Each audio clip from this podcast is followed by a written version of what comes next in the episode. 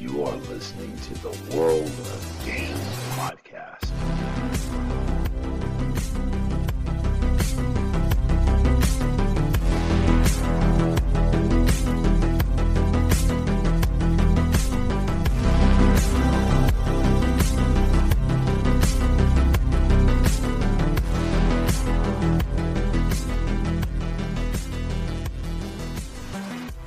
Guys, what's happening? Good morning, good afternoon, good evening, wherever you may be on this big blue marble we call planet Earth. What is happening? Happy Wednesday, happy hump day, wherever you are at. Hey, I got a big episode for you guys. I, I got some crazy stories. Uh, I, so much so, I had to record a couple of them yesterday. But I'm going to try to throw it all together real quick because I got a big day ahead of me. I'm going car shopping, so hopefully I can find something good at a reasonable price and so I can hit the road. I got to get the hell out of California, you know what I mean? So let me go ahead and take a break, get everything organized, and I will be right back right after this.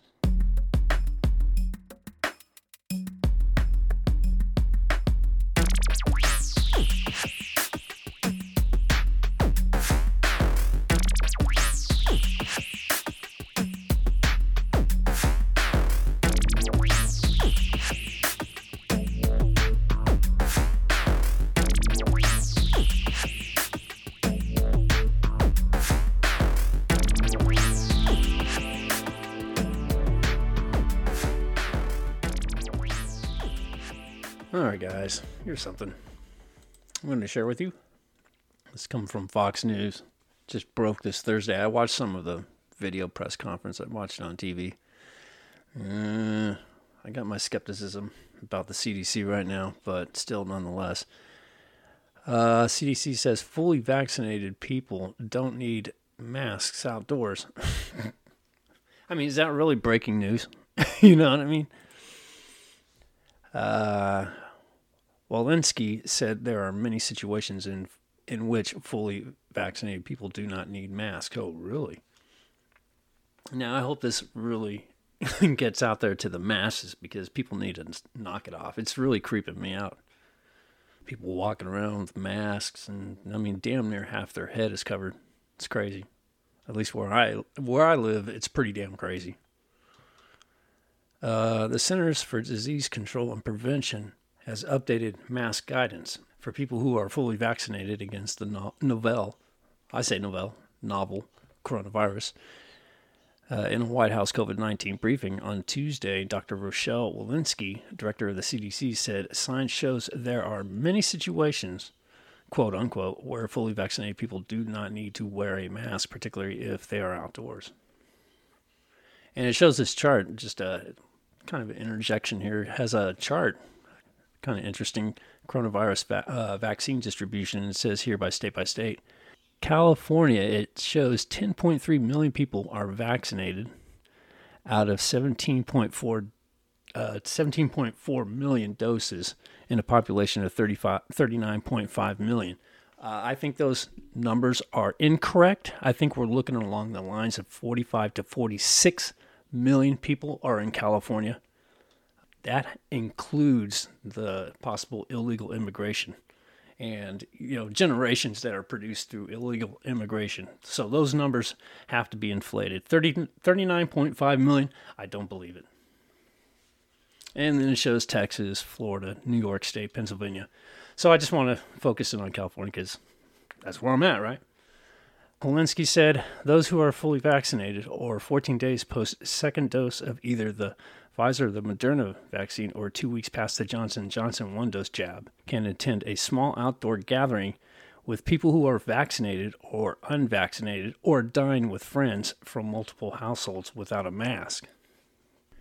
During the briefing, Walensky noted that less than 10% of documented coronavirus transmission have has occurred outdoors and with increasing rates of vaccination and decreasing rates of new cases, the agency was motivated to update its guidance. On its website, the CDC said fully vaccinated people can gather or conduct activities outdoors without wearing a mask, except for in certain crowded settings and venues. The update also clarified that fully vaccinated workers no longer need to be restricted from work following exposure as long as they are asymptomatic. Hello, teachers. Are you listening? I mean, seriously. Talk about a that's a lazy group of people right there. Selfish group. Walensky noted this is the third update the CDC has made regarding guidance for fully vaccinated individuals, and that as more people return for the second shot, the agency will continue assessing for more updates. For now, the agency still recommends fully vaccinated people take certain precautions while in indoor public settings, like wearing a well fitted mask and avoiding indoor large size large sized in person gatherings. Now, first off, for the record, I want everybody to do an experiment if you're able to do this experiment on the effectiveness of masks. I seen this doctor, I think it was on YouTube or something. I seen him. And he took a vape pen and he inhaled, he tugged on that uh, vape pen and then he put a mask on and then he exhaled with the mask on and his whole head was just covered with vapor, water vapor from the gas. And that just kind of proves the effectiveness of a mask. So I just kind of want to throw it out there. That's a little bit of something to think about. All right, so there you go. That's the update on the whole mask issue. Um, I don't know. I, I just feel it's just nonsense. Uh, I've been going all kinds of places without a mask on now, and even here in Alameda County, and I haven't gotten sick, and I sure in the hell haven't heard of anybody dropping dead uh, anywhere where I live because literally I live about a couple blocks from three hospitals and one open free click free clinic. So, you know, I'm just not hearing it. So, in, the whole thing about the that's a whole nother subject with the toddlers and everything. I'm not going to get into, but this update really is just kind of something we already knew right? So.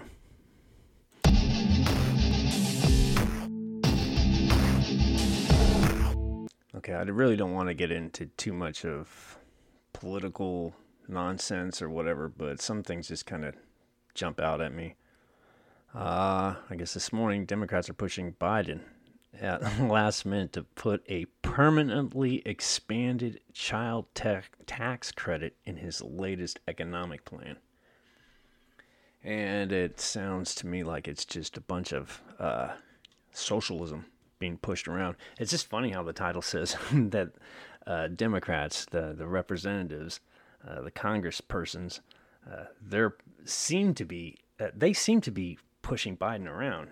He's obviously out of touch he was even being interviewed this morning and somebody asked him a question he says oh i better not answer that or they might get mad at me or he said something to that context i don't know if he loosely just kind of it just slipped out or what it was but that dude is a straight up puppet man uh, let's see. Uh, President Joe Biden's 1.9 trillion emergency stimulus law was about to clear the House in late February. Some Democrats started setting the stage for their next battle, making the beefed up child tax credit plan. Uh, Senator Sherrod Brown told reporters that Democrats would press the Biden administration on the issue as soon as the stimulus law was signed, speaking as part of a group of other Democratic lawmakers. He later tweeted an image of the group on Twitter. It included Senator Michael Bennet, Cory Booker, Rosa DeLauro, Susan Dabley, and Richie Torres. DeLauro recently dubbed the group the CTC Six. Jesus, you mean the the six fuck ups? That's what you should be called. And it has a picture of them, and they all got their uh, nice masks on, and uh, one has purple hair, of course.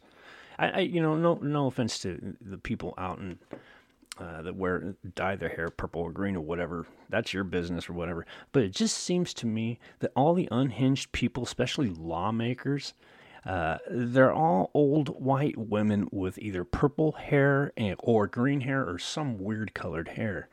In this one picture, uh, the Business Insider shows uh, Representative Rosa DeLauro. I guess she's a Democrat from Connecticut, and she's she looks to be damn near hitting the one foot in the grave, and she's still got purple streaks in her hair. So I don't know what the deal is there. Uh, doesn't, I mean, Grandma, what's up? You know, I guess she's trying to be styly or something. I don't know. But uh, enough of that. I, it just sounds like they're pushing socialism. I, I don't like it. Uh, there's one story here. Uh, Caitlyn Jenner inadvertently gives Gavin Newsom a $300,000 gift. Uh, this is being uh, reported by SF Gate. That's a local rag right here in the Bay Area. But of course, Reality television star Caitlyn Jenner is running to replace Governor, Governor Gavin Newsom in a recall election likely to be secluded, uh, scheduled. God damn, I need to wake up. Scheduled for the fall, and her campaign launch last week appeared to serve as a gift to the governor. Newsom's team shared with Politico that in the 36 hours following Jenner's announcement, Newsom's anti recall campaign raised a whopping $300,000 in online donations, likely buoyed by liberals who reviled Jenner for her support of then President Donald Trump in 2016. Haters. the Newsom team has rarely shared campaign finance figures with media outlets, and campaign spokesperson Nathan Click even went on the record to Politico, stating, Our grassroots army is fired up. Since declaring her candidacy last week, Jenner has not released any specific policy proposals for the state. She also has not done any interviews with California publications and may or may not believe that the governor appoints city district attorneys. District attorneys are elected at the local level. When sharply criticized by Representative Ted Lieu over a tweet in which she blamed Gavin's district attorneys for rising crime in the state, she wrote back, Ted, that kind of condescending tone is what's wrong with politics. Of course, I know DAs are elected, but as the CEO of the state, the buck stops with Newsom. If you want to defend the status quo, then fine. But if you want to talk solutions to the crime in our streets, call anytime. And yep, and that's what she tweeted to Ted Lieu. Pretty funny. So there you go. So I guess I get, I guess just her coming out saying that she is going to run. Uh, it's it's got a lot of unhinged people throwing the money around, and let them go ahead. That's that's fantastic. Go go ahead, waste your money. You know, I just got a um, a notification on Twitter last night. Mary Carey, the porn star, she just threw her hat in the ring, and then I did. I replied to her. I said, "Hey, you know, you know, congratulations, good luck. And, and she wrote back, she goes, yes, and she's all fired up. So, yeah, I got a reply from uh, the porn star Mary Carey. there you go. There's my uh, brush with fame. Hell, I even want to see James Woods throw his hat in the ring. I want to see Scott Baio throw his hat into the ring. Let's see them all. Let's see all these Hollywood, Californian conservatives. Let's see them, see what they got. Let's see what they got to say. Okay, when I come back, let's get into this whole Yeezy slide business. Have you seen these sandals or these slippers or whatever the hell you want to call them? They're, I, I don't know what he is pushing, but he's making money off it. So I'm going to get into this whole story with Yeezy right after this. Hey guys, take a moment and visit my homepage. Click on the support button and drop your boy a couple extra cents and let me know that you care. I really would appreciate it. And now back to the nonsense. Alright, guys, I got a story for you. I'm going right back to Kanye West, man. This guy is phenomenal with the shoes. I just did a story where his very first pair of shoes, I guess his Yeezys, Yeezy I or one, whatever it was, uh, they sold for like a million dollars. They were like these dirty old shoes, right? but I, I didn't know how popular these shoes were until I came across this article. And I'll just I'll just break it down to you what I'm what I'm seeing here. Uh, it's coming out on Fox News. It says Kanye West's Yeezy slide sandals sell out the same day, leaving some of Twitter confused. And it says uh, Kanye West's Yeezy footwear line with Adidas just launched new slide sandals for infant, kids, and adults making its return in three color options titled Core, Resin, and Pure. The Yeezy Slide was unveiled on the Adidas website Monday. The shoes, which currently retail for $35 for infants and $45 for kids and $60 for adults, were already sold out by the afternoon. Representatives at Adidas did not immediately respond to the Fox News request for comment. Kanye has not promoted the line on his personal social media accounts. However, the brand's official Yeezy Mafia Twitter account informed its customers and followers that the Yeezy Slide will be restocked at some point in June. And then it has Yeezy Mafia's uh, Twitter account, and it shows the sandals, and they look like uh, they look like something they give people in county jail. Those type of sandals. I mean, they just look they look like I don't know what how to describe them except they look like.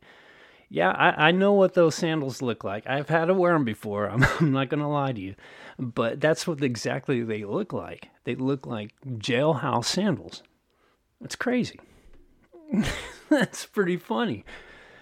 Uh, who's buying that shit? Probably nobody that's ever been to county jail because if you've been to county jail or anywhere else in those type of uh, places, you're not gonna you're not gonna come out into the free world and buy this shit. That's for sure. But hey, to each his own. It's your money. Under Yeezy's Mafia's post, ecstatic Twitter users shared photos and videos of the successful purchases they made online and in person. You you could hey, I could have done that with a mugshot. I could have showed you the same sandals. Uh, meanwhile, other users expressed their disappointment in having to wait longer. Oh, poor babies. I, am telling you, just I don't know, go out and do some looting, go to jail. You'll you'll get a pair. No, that's a lot of damage. Break a window, you'll be all right. You'll get a pair real quick. Not everyone is a fan of the slides, though, and some users who dislike the style have even questioned how the shoes sell out time and time again quoting, I think the nursing home bought the entire lot. One Twitter user joked, they ran out of those ugly but uh, those ugly but comfortable croc looking things. Yeezy hashtag Yeezy slide. Another quotes, I remember y'all saying Yeezy slides were ugly, but now they sold out, another user wrote with a raised eyebrow and monocle emoji. Another says, it's a limited release, reasoned another user. Kanye West could strap Yeezy on dental floss and y'all would buy it up. there you go. There, there's your critics. There's your people, Yeezy. And here's one from Nice Kicks, and it shows them. It shows the three colors of the the Yeezy slides, and it has them on top of the Yeezy slide box, prominently displayed. Very nice. Uh, while fans didn't go out of their way to defend the shoes online, plenty shared their admiration for the brand and desire to get more pairs for themselves and family members. You know what? You can keep it. You can keep it. Or no, you can give it to me and then I'll just kind of forward the gift. I'll gift it to somebody else, like you know, on Christmas, you know, around Christmas time. There's an idea. Similar post about the brand came up when Yeezy released its lineup of slides in the summer of 2020 and winter of 2019. Kanye Yeezy line its start with Adidas in 2015 with sneakers that typically cost a few hundred dollars per pair over the years. The Donda rapper has vowed to make the brand more affordable, as noted in Teen Vogue in 2016. Uh, don't have your kids read that rag. Teen Vogue, uh, it's a definite indoctrination rag. Just throwing that out there. In July 2020, Kanye inked a 10 year contract with Gap to create a reasonably priced apparel line, a business move that others, other rappers have done with different brands, including Cardi B with Reebok and Travis Scott with Nike's Jordan brand. So there you go, guys. Uh, I'll put the link in the description if you want to check it out. Uh, but yeah, in case you're, you know, you can do so. It's at foxnews.com. Just look for Kanye West Yeezy slide sandals. Pretty funny.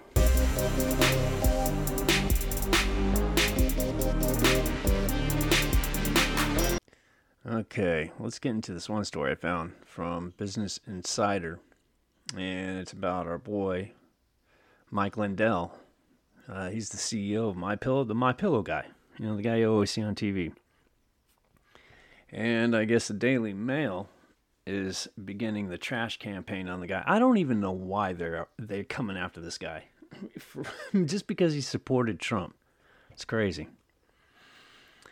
But uh, it goes like this My Pillow CEO Mike Lindell claimed in a lawsuit against the Daily Mail that churches are disassociating with him because the tabloid reported he had a secret romance with Jane Krakowski.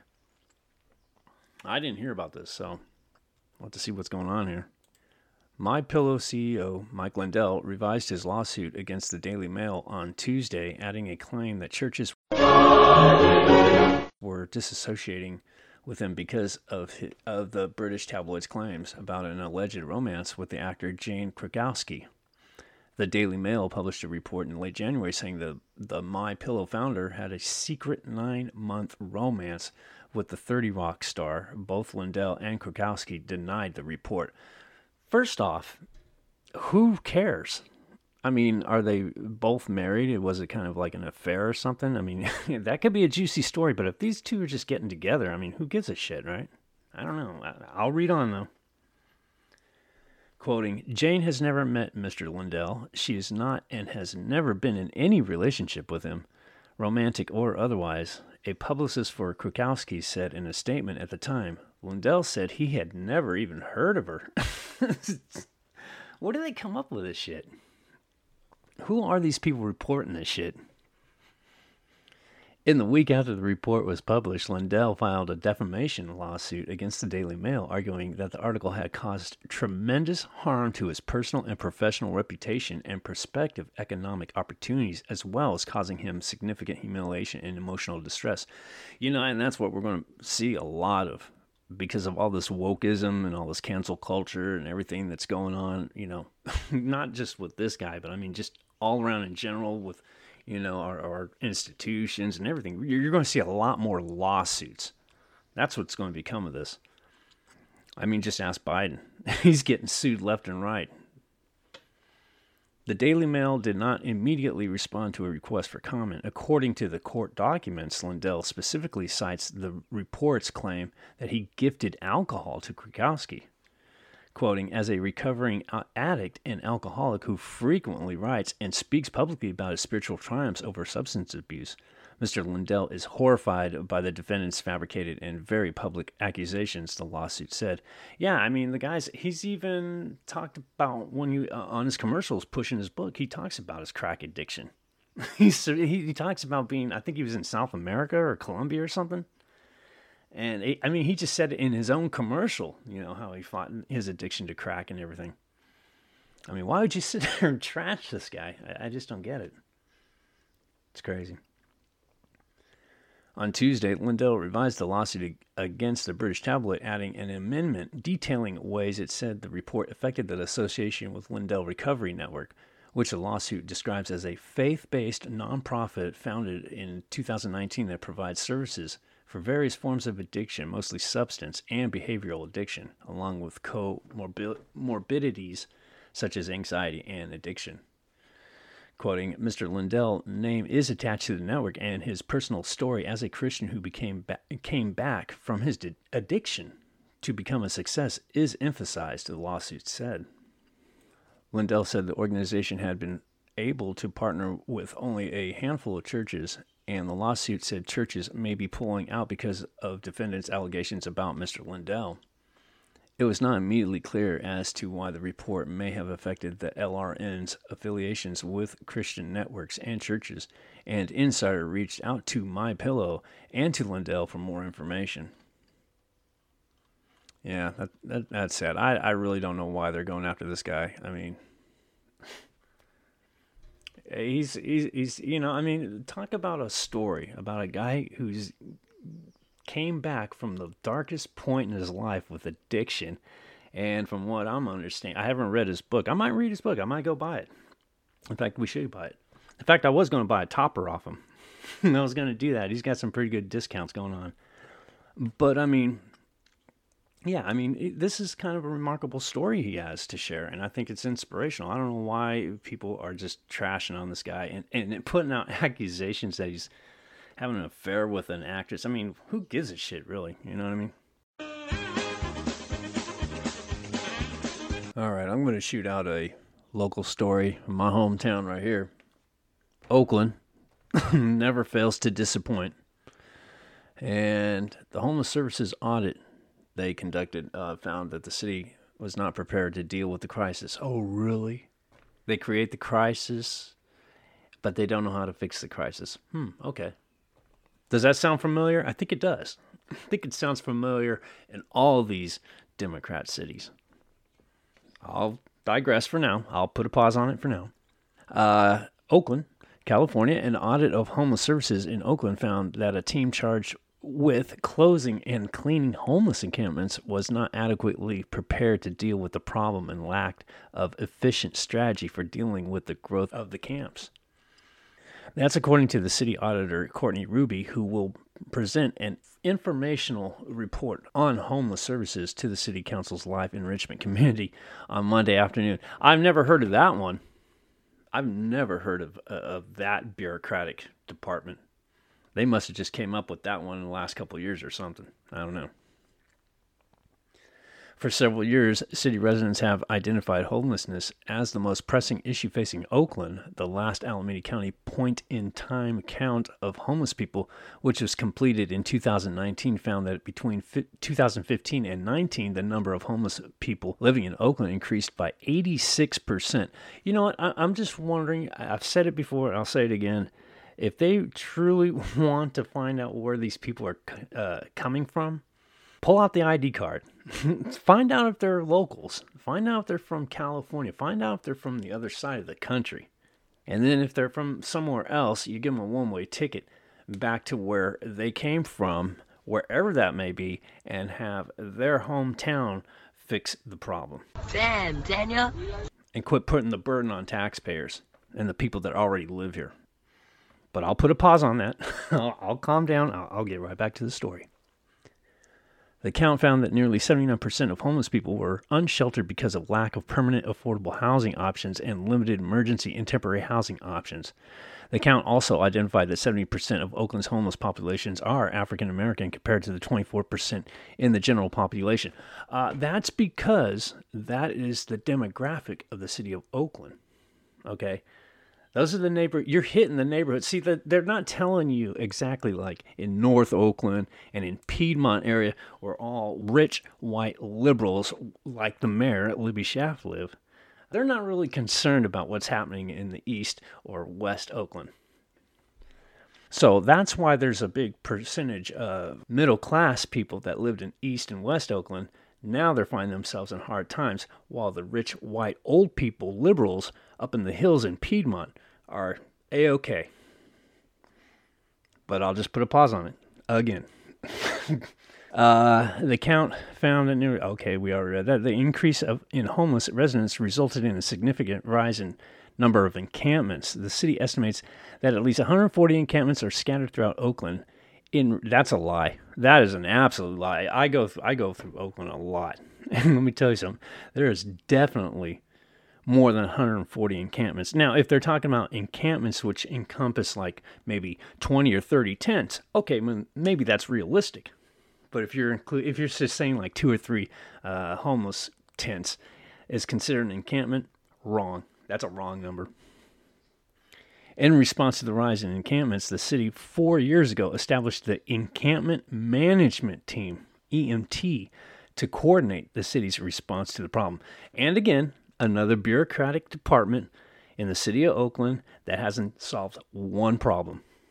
But taxpayers are still throwing money towards it. So the audit found the city was not adequately prepared to shoulder such a massive project, and the EMT was overwhelmed by the undertaking of closing and cleaning encampments throughout the Oakland. Yeah, because that constitutes hard work. Bureaucrats don't like hard work. Okay. Quoting specifically, the audit found the city lacked an effective strategy for dealing with the growth in encampments and did not provide sufficient policy direction or adequate funding at the onset of this crisis, according to Ruby's report. But, you know, Mayor Libby Schaaf and the rest of these goofballs, they were all happy about pulling the homeless off the streets, getting nonprofits to pull homeless off the streets, put them into hotels and motels, trash up these hotels and motels, force the owners to sell dime on the dollar of their property just so the city and the state can take it over. And, well, there's your eminent domain. And still, all that being said, they have not solved the problem. And they still are complaining that they have a problem that they can't take care of. So we're basically throwing money at a problem that will never be resolved, at least by these people. Additionally, the team lacks sufficient resources, including a budget. The audit also found that the city needs more complete data on encampment activities, increased outreach, improved notification before encampment interventions occur, improved collection of encampment residents' belongings during interventions, and a formal transportation policy to assist encampment residents in relocating. Overall, the audit found the city needs to establish and fund a formal encampment management program, Jesus Christ, to address the findings in the audit and to put in place effective management systems to implement, evaluate, and monitor the new encampment policy passed last fall. That is such garbage, man. It, it just. they keep fucking up and then when they keep fucking up they say well you know what? Hold on. Let, let, let's start a whole new bureaucratic department and we'll give it a new name and we'll throw some money into it and guess what? In about a year or two we'll, nothing will get done.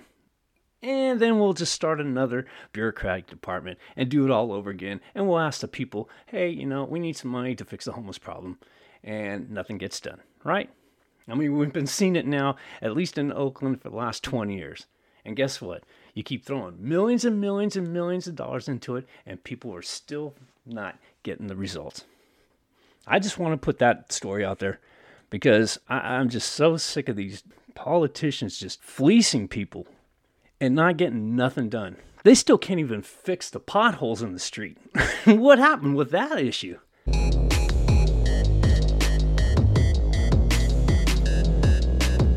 All right, so I came across this story yesterday, and this is pretty much the kind of lunacy that's going on around here in my area, in the Bay Area. Uh, this is coming from basically the Bay Area CNN, KRON 4 News, K R O N News, uh, independent station, nothing big. Uh, San Francisco, KRON. Uh, the, the title is excuse me, is Bay Area School offers white student support circle after Chauvin verdict. My God. All right, here we go. Let's see. San Francisco. The superintendent of the Piedmont Unified School District has released a statement after a video showing an apparent email sent to students informing them of a support circle for white students in the wake of a Derek Chauvin verdict went viral on TikTok first off, I don't use TikTok. I, I don't know. I, I just heard a lot of bad things about that shit. I, I just stay away from that one. The TikTok video posted by S U E Y D at S U E Y D if you want to check that out showed a screenshot of what appears to be an email from a district staff to students informing them of a quote unquote white student support circle on April 29th to support white students who would like to discuss how the trial, verdict, and experiences related to George Floyd murder are impacting you. I don't give a fuck. Oh my God. Oh my God. You know, I really was pushing for people to you know open up the schools and you know get these kids educated but i mean what are we throwing them into it's almost like we're we're trying to start the fire to get warm again because we've been so cold for so long but now we're just throwing too much shit into the fire and now it's just becoming an inferno it's out of control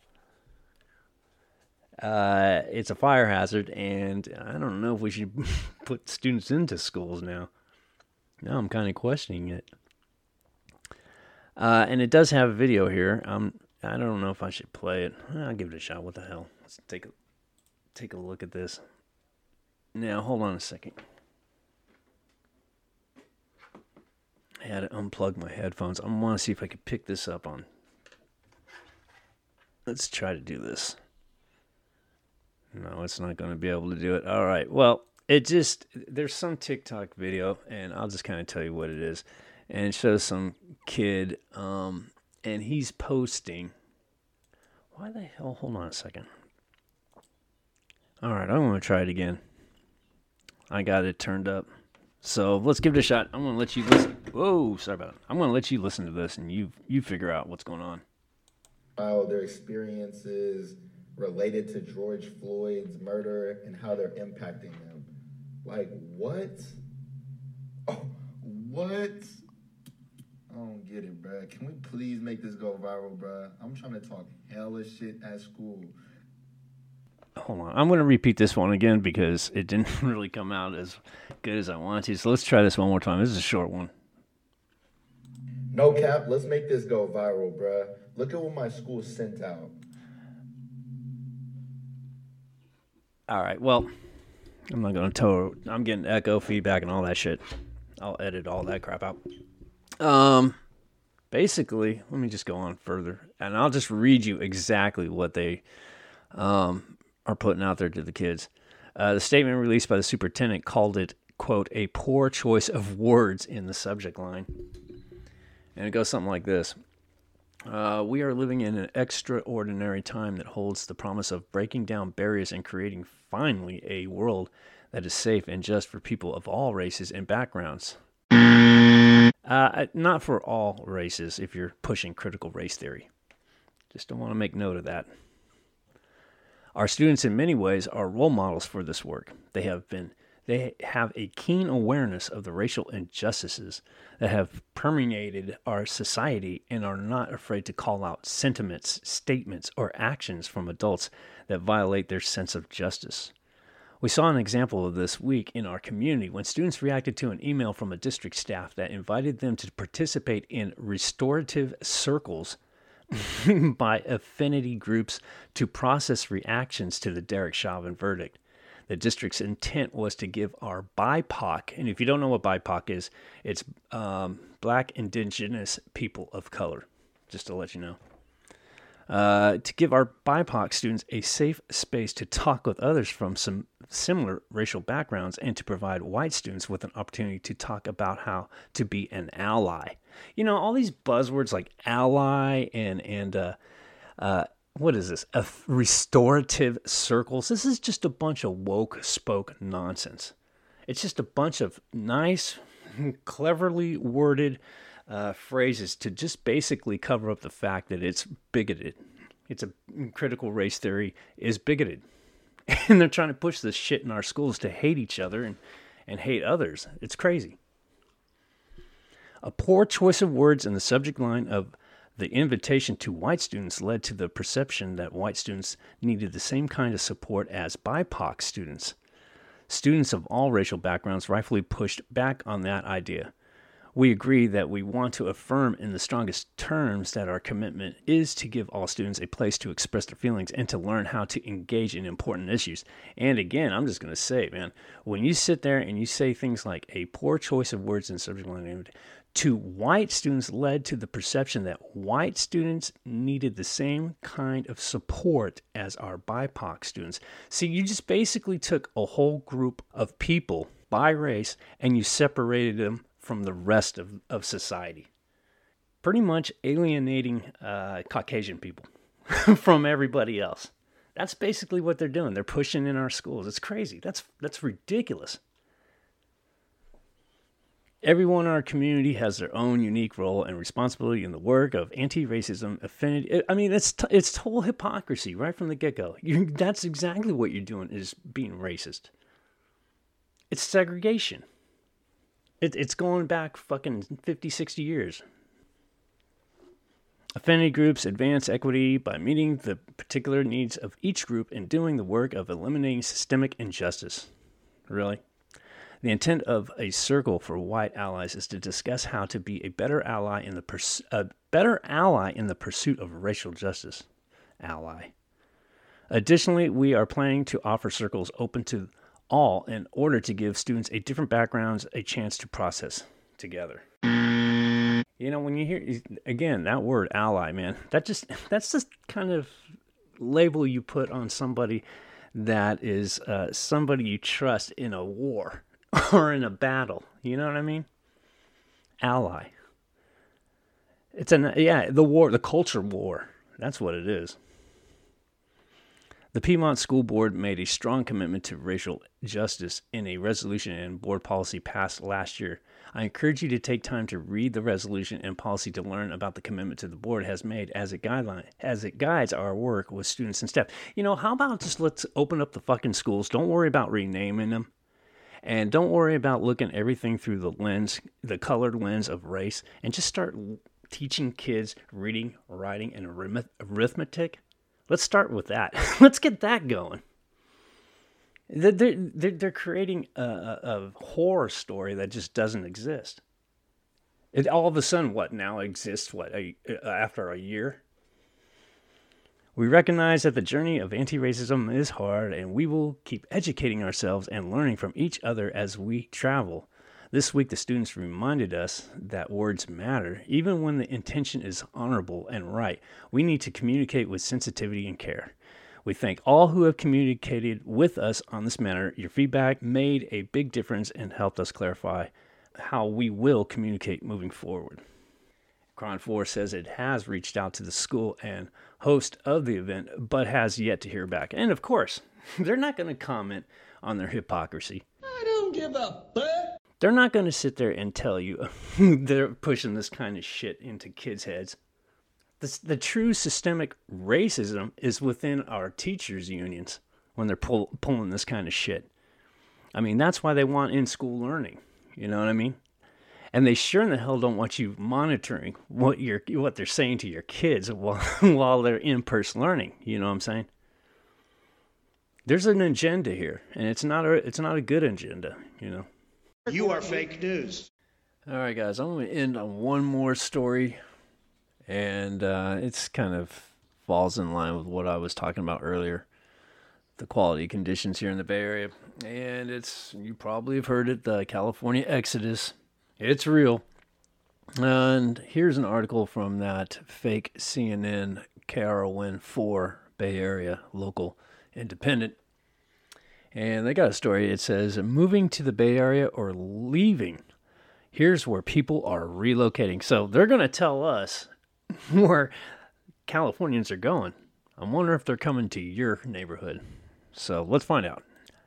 So it starts off by saying over the last year, the coronavirus pandemic has changed what we call home and as a result prompted many people to rethink where we want to live. First off, before I go any further in the story, let me tell you something.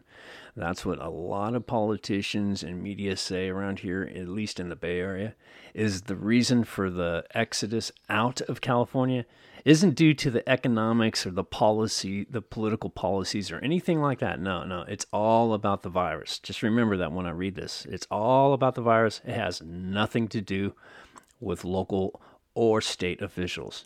Just want to make sure you understand that. All right, back to the story.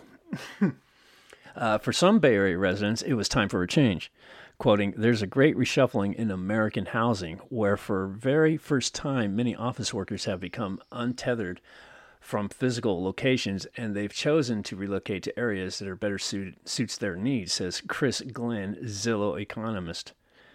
The pandemic has reemphasized the value of home. It's a place that we have collectively spent all of our time since March of 2020 it's been clear the center of our lives and a place we sought shelter from a very chaotic and uncertain public health situation. And again, that that is true. I mean, the first what three, four, five months, honestly, the uncertainty. You know, I, I get it, but again, we are now past a year, so. Zillow's 2021 Mover Report shows more than 1 in 10 Americans say they have already moved in the past year either by choice or by circumstance. San Francisco came in fifth as top metro area for net outbound moves, showing most residents have moved to Seattle, Washington, Austin, Texas, and Portland, Oregon. Now, first off, Seattle, Washington. Who the hell is moving there? Unless you got some sort of financial uh, stability, and, and, you live somewhere outside the, the main city, the whole downtown area, who the hell's going to Seattle? That place is, I mean, it, people are fleeing that city. Business can't strive in that city. Austin, Texas, that's like a, a, a San Francisco just dropped right into Texas. So I don't know who the hell is moving to Austin either. It must be the other liberals from from here. it has to be because uh, I, I, would never move to Austin. I, am sure it's a very nice, beautiful city and everything. Uh, and shout out to all you. But uh, politically, I hear it's just like another Berkeley or San Francisco, and I wouldn't want to move into that shit again. So, just saying. And Portland, Oregon, I don't know who the hell's moving to Portland, Oregon. I lived there for two years prior to all this craziness that's going on. I mean, it had they had it for a long time when I was there, but it was nothing to the degree it is today. And I don't see why anybody would want to go to Portland. I mean, it is more affordable And uh, but I just I just don't see it. That's just me. One of the things we are seeing in the San Francisco numbers is that there are additional people who are choosing to relocate within the Bay Area, moving away from the downtown urban core of San Francisco and further out into the suburbs, says Glynn. Yeah, I know. I'm seeing it. So, where are people coming from or going? And this is what Zillow says. All right, so check this out. Here are the, these are the places uh, people are moving from the Bay Area to uh, elsewhere. So people leaving here are moving to Seattle, Austin, Texas, Portland, Oregon, Phoenix, Arizona, Denver, Colorado, New York, New York, and Chicago, Illinois. now, besides that, I, I, don't know too much about Phoenix, but I know uh, Seattle, Austin, Portland, uh, Denver, New York, and Chicago. Those are all straight up blue. Those are straight up liberal areas. Those are those are where they're they're no different than San Francisco or Oakland. Uh, Washington D.C., Houston, Texas, Atlanta are at the bottom of that list. But here's an, here's something more interesting. Uh, people that are moving from elsewhere to San Francisco. Now check this out. Here's the cities: Chicago, Illinois, New York, New York, Washington, D.C., Seattle, Washington, Boston, Massachusetts, Philadelphia, Pennsylvania, LA in the Long Beach area, Anaheim, California, Portland, Oregon, Austin, Texas, and Denver, Colorado. So, what I'm getting from this is that the people that are leaving San Francisco to all these cities, uh, there's people that are at these cities moving here am I getting this right? Let me let me see. How many of these cities are listed that are on both these lists? Each and every one of them. Each and every one Seattle. Seattle people are moving to Seattle, and people are moving from Seattle to here. Austin, I, I just I just don't get it. I just don't get it. That's bizarre. People are moving to these cities, but at the same time, the people from these cities are moving here. So they're both I mean, they're canceling each other out. it makes no sense. But hey, I, I, I must be work related because I don't see why you would leave San Francisco to go to New York or Portland. I, I just don't see it, or vice versa. It's crazy. But whatever, I, I can't figure out the human mind anymore. Everybody's gone ape shit nuts these days, so who knows? Who knows? All right, well, that's it for me today. Thank you so much for stopping by my podcast. Uh, make sure you go and check out my YouTube and Rumble pages. I just put a video out on Rumble of a police shooting out of the Bay Area with some body cam footage. It's pretty amazing stuff, but unfortunately, local Bay Area news doesn't want to cover it because it doesn't fit their agenda. But still, it's out there. It's on Rumble. I'll put the description uh, in the description box. You can find it there. And also, don't forget about YouTube as well. And yes, I'm aware that this episode did become a little long winded, but my apologies. Uh, I just got a lot on my mind, and if I got a lot on my mind, I got to put it out there. So, my apologies. Don't hate on me for being a talkative guy on a podcast, right? And also, why don't you go ahead and check out my Twitter page. That's right, I got me a Twitter page finally up for this channel, for this podcast. You can find it, find me at the real WOD. So go ahead, check that out. And that's it for me for Wednesday. That being said, I hope you guys have a terrific day, and I will be talking to you guys real soon on Friday. Peace out.